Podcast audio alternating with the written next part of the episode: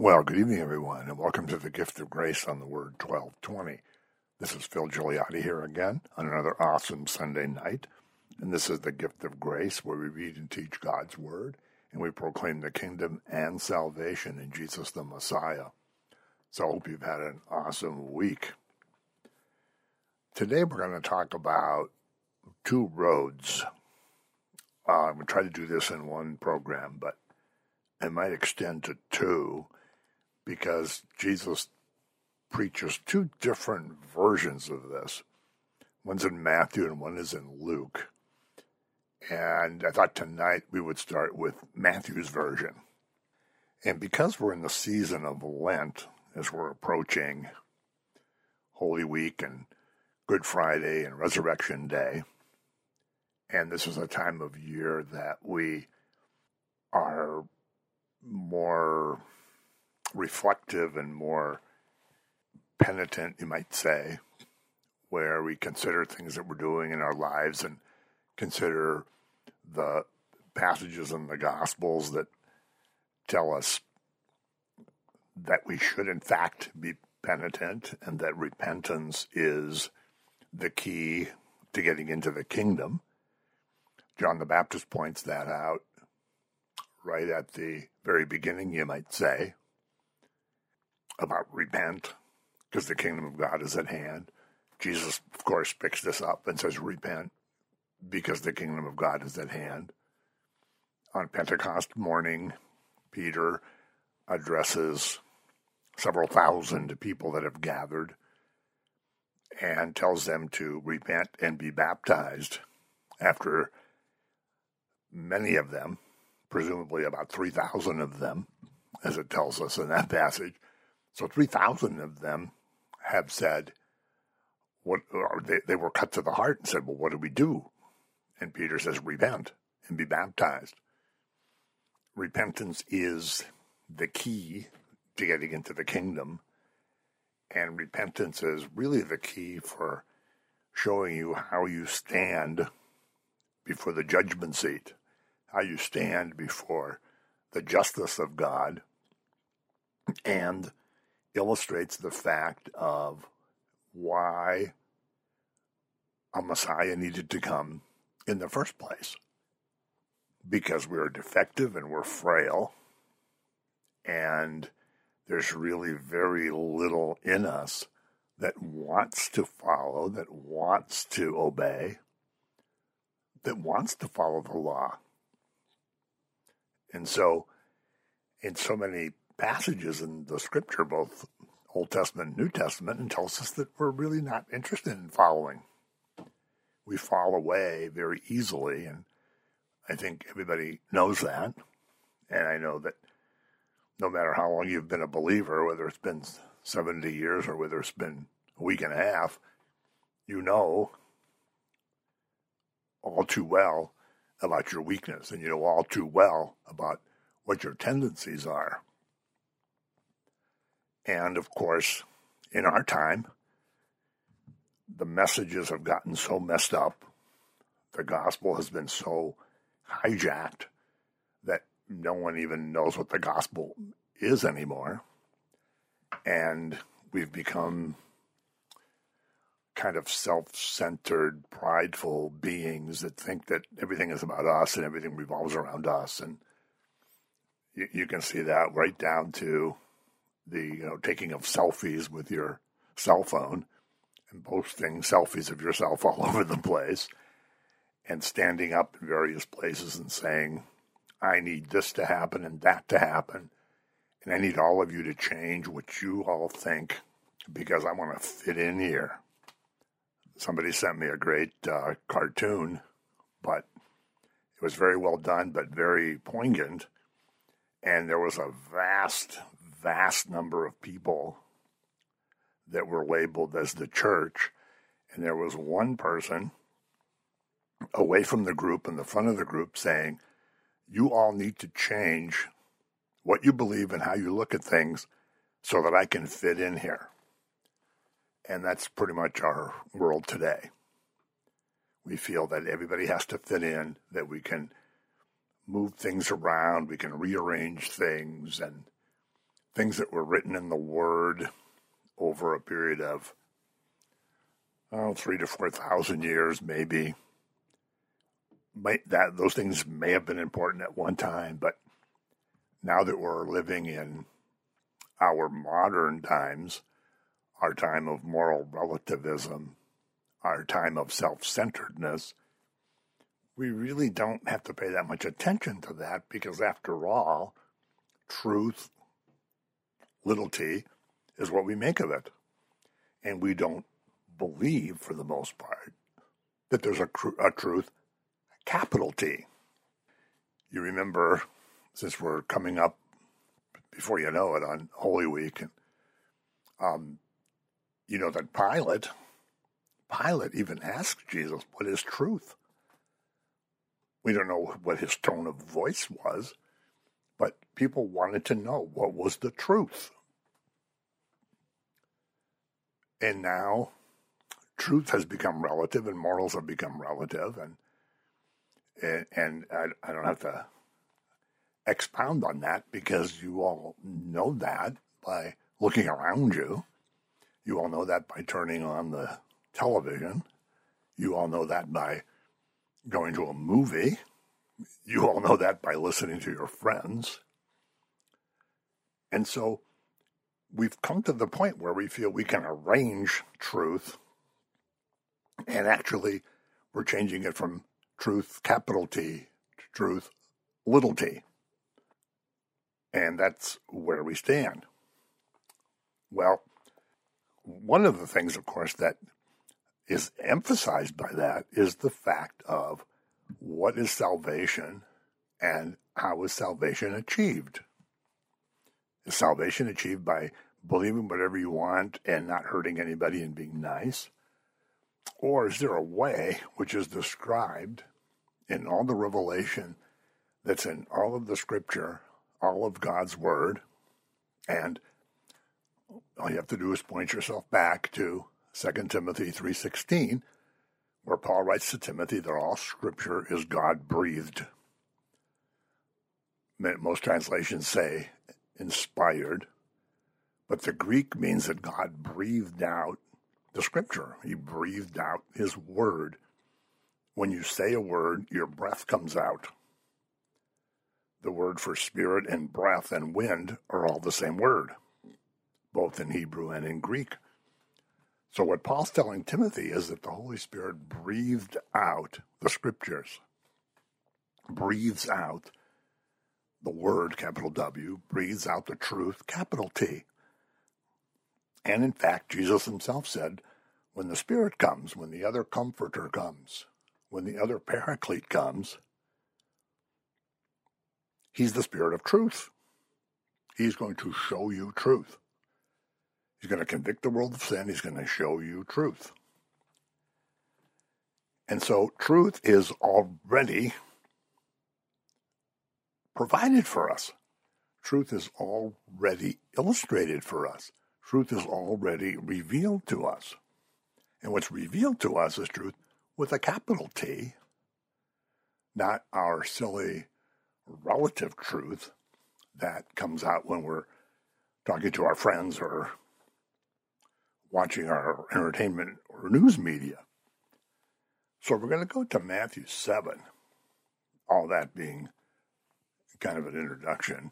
So we probably are going to have to do the Matthew passage today and the Luke passage next week, the way things are going, because time just ticks along here. So, Matthew 7, we're just going to do verses 13 and 14.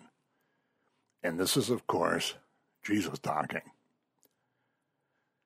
Verse 13 and 14 Enter by the narrow gate, for wide is the gate and broad is the way that leads to destruction, and there are many who go in by it.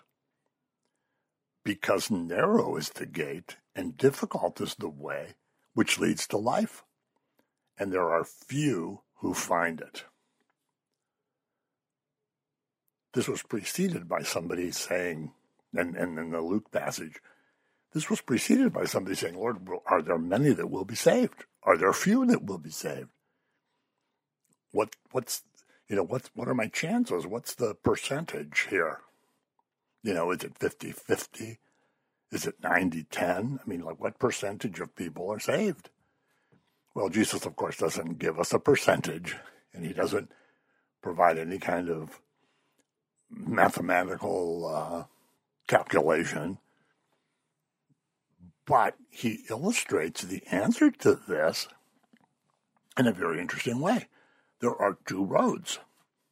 One is very broad, and there are many who are on it. One is very narrow, and it's difficult, and there's few that are on it. So there's two roads, there's two choices.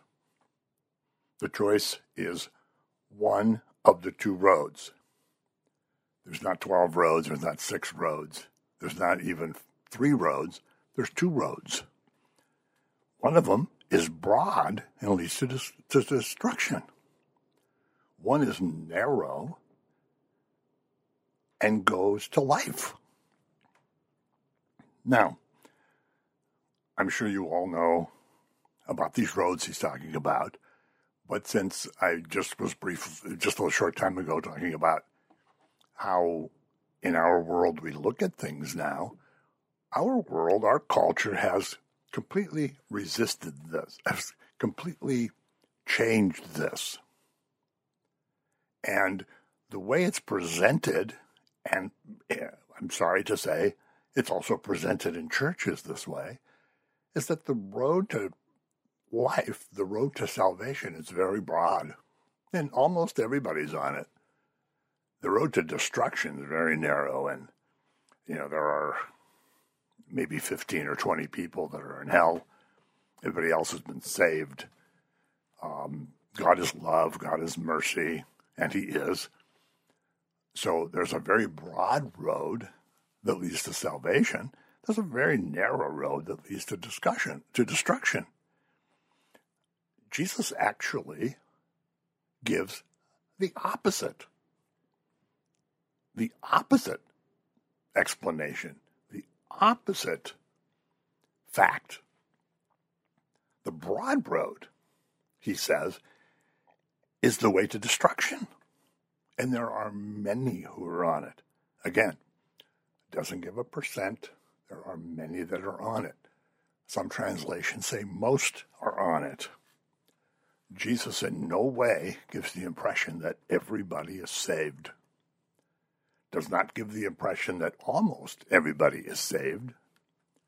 Doesn't give the impression that, ah, don't worry about it because there's so few people going to destruction that I'm sure it doesn't apply to any of you.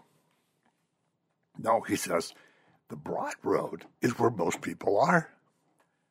And it's an easy road, it's an attractive road, it's an entertaining road because it fits in with our nature.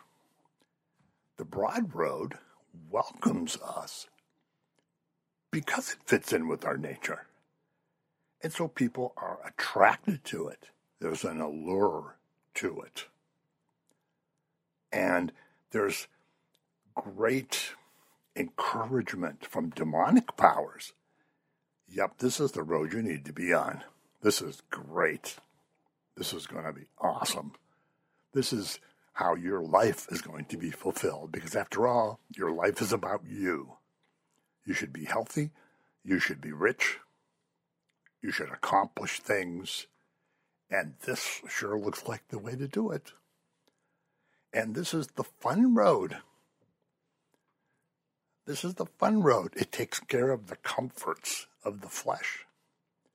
It takes care of the lusts of the flesh that Paul talks about in Romans and in Galatians and other places.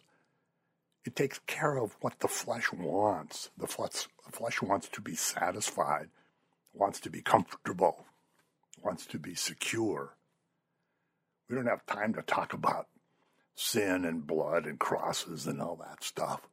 We want to talk about fun stuff. Like they told the prophet Jeremiah, let's talk about something good. Let's not talk about all this negative stuff. This is a bummer thinking about these things. So the comforts of the flesh are on this road. You can take your lusts with it with you. You can take your appetites with you, whatever that appetite goes to. Appetites are not checked on this road. And there's a lot of company that you have on this broad road. Most people that you know are on this road. Does that mean they're horrible sinners? Well, that's the question. The usual thing is, I don't do anything wrong. I've never killed anybody. But most people are on that road. We have a lot of company on that road. And it's much more fun to go with the crowd. We like to have company. We like to do things that make us feel better. We like to do things so that the people around us think that we're fun, that they're going to like us better, that is easier. This road, Jesus says, is easy. But it leads to ruin the road leads to ruin. The people on the broad road don't even sense where that road is leading. And if you point that out, if you're somebody who evangelizes and witnesses to people, and you point out where that road is going, you will be ridiculed, you will be insulted, you will be called any number of names because people will think you are crazy people will think you're crazy. And what's even worse is most people don't even hear that in the churches anymore. When I was growing up, when you went to church, when you went to Sunday school or catechism or whatever you went to, you were told in no uncertain terms what was right and what was wrong. And then it started to blur a little bit. Then it started to become gray. And now the black and white has entirely turned to gray. And oh, what does that matter anymore? Oh, we don't care about that anymore. And so the people on the broad road feel that they're fine. The people on the broad road are having interesting lives. They are doing their jobs. They might be very nice people. They're taking care of their kids. They might be accumulating wealth. They might have comfortable lives have no clue what's at the end of this road. And at the very end of this road, he points out, is destruction. In other words, the road suddenly ends. It might end when you're taking your garbage can out to the street, you feel a weird sensation in your chest, and you fall over dead. Right at the height of your prosperity and life and health on the broad road it might come apart when you go to some doctor's office and he says, Well, I'm sorry to tell you this, but you have six months to live. You say, But wait a minute. I'm making money. I have a really nice house. I have a really nice car. My kids are in the best schools. Because no one thinks about things like that. Because on the broad road, it's not good to think about things like that. Because it's a matter of comfort. Now, the narrow road goes through hostile territory, but goes to an awesome destination. It goes to a glorious destination, but it goes through Calvary, it goes through the cross. You know, Paul says the old me was crucified with Christ. It's not me who lives, but it's Christ who lives in me. Paul says, I'm a wretched sinner. But Jesus has delivered me from that. As he, he says in Romans, and I'm sure that you know this, he says, The good things I want to do, I don't do. The things I don't want to do, that's what I keep doing. Wretched man that I am. Who's going to deliver me from this? He wanted to be on the narrow road. The people on the broad road don't care about deliverance because they don't see the need. But the narrow road requires conversion, it requires regeneration, it requires faith. And grace shows you the way on the narrow road. Grace shows you that you're forgiven. And as Paul says in Romans 8 and in, Gal- and in Galatians uh, 4, that the Spirit tells us now that we're, adopt- we're adopted sons and daughters.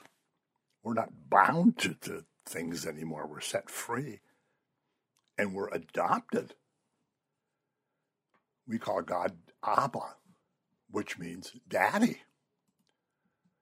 It's like a little kid who calls his father daddy. That's how we live now. We're adopted. And grace does that. We, we have metanoia. We have a change in our mind. We have a change in our whole existence. And as you know, the Greek means not only is your mind changed, but you're walking in one direction, but then you turn 180 degrees and walk in the other direction. Then you're on the narrow road. And there's going to be opposition. You're going to feel like you're swimming upstream. You're going to be opposed by people all around you and many of those people that are on the broad road are going to look at you like you're crazy. You know, Paul always talks about you got to get rid of the old man. Not old in terms of age, but you know what I mean? The old me is gone. He's always talking about how the spirit how the spirit and the flesh are at war with each other. And when you're on the narrow road, you are literally going through a wilderness like the Israelites did. We still have to live in the world. Jesus said we're in the world, but we're not of the world. He says if the world loves you, then something is wrong. The world is going to hate you because the world hates me. And if you don't think the world hates Jesus, watch TV very carefully. Listen to the news very carefully. Listen to what people are allowed to say and what they're not allowed to say. And one thing you're not allowed to talk about is Jesus. You can talk about anything else, but not him.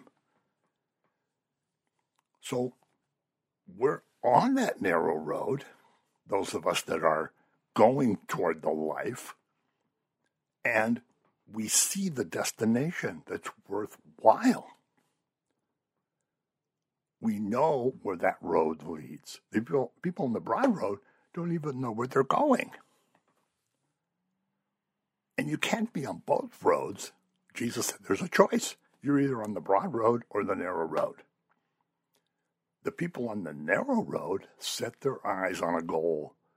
Like Paul says, they fix their eyes on the prize.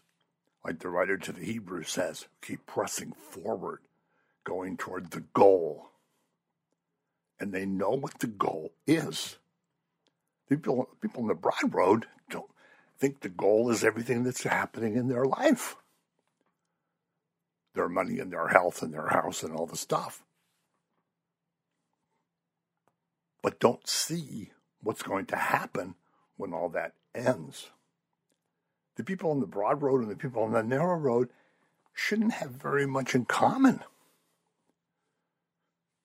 They are opposite people the broad road people are living for themselves, and it's fun to be on the broad road. You get to hang around with some fun people. People on the narrow road are perceived to be boring and weird. There are people who don't know how to have any fun. There are people that want to tell everybody what to do. And these differences are becoming more and more stark more and more obvious in our culture. And it's not just here, it's all over the world. Europe and America and Canada are a total disaster now. There's great signs of faith in Africa and in Asia and parts of Latin America. But in general, the people on the broad road want nothing to do with the narrow road. And so the goal that's in mind, the endpoint of the roads, is clear to the people on the narrow road. And the people on the narrow road also know what's going to happen to the people on the broad road. The people on the broad road not only don't know why these weird people are going to church and praying and reading the Bible and studying and and they also have no clue where they're going and they have no clue where they themselves are going as that broad road goes to the edge. And there's two destinations. There's either destruction or there's life. Oh, I know the music's already playing. I guess we'll get to Luke's version next week. But anyway, thanks for tuning in and join us on the Gift of Grace next week we'll read and teach God's Word and proclaim the kingdom and salvation in Jesus the Messiah. Have an awesome week.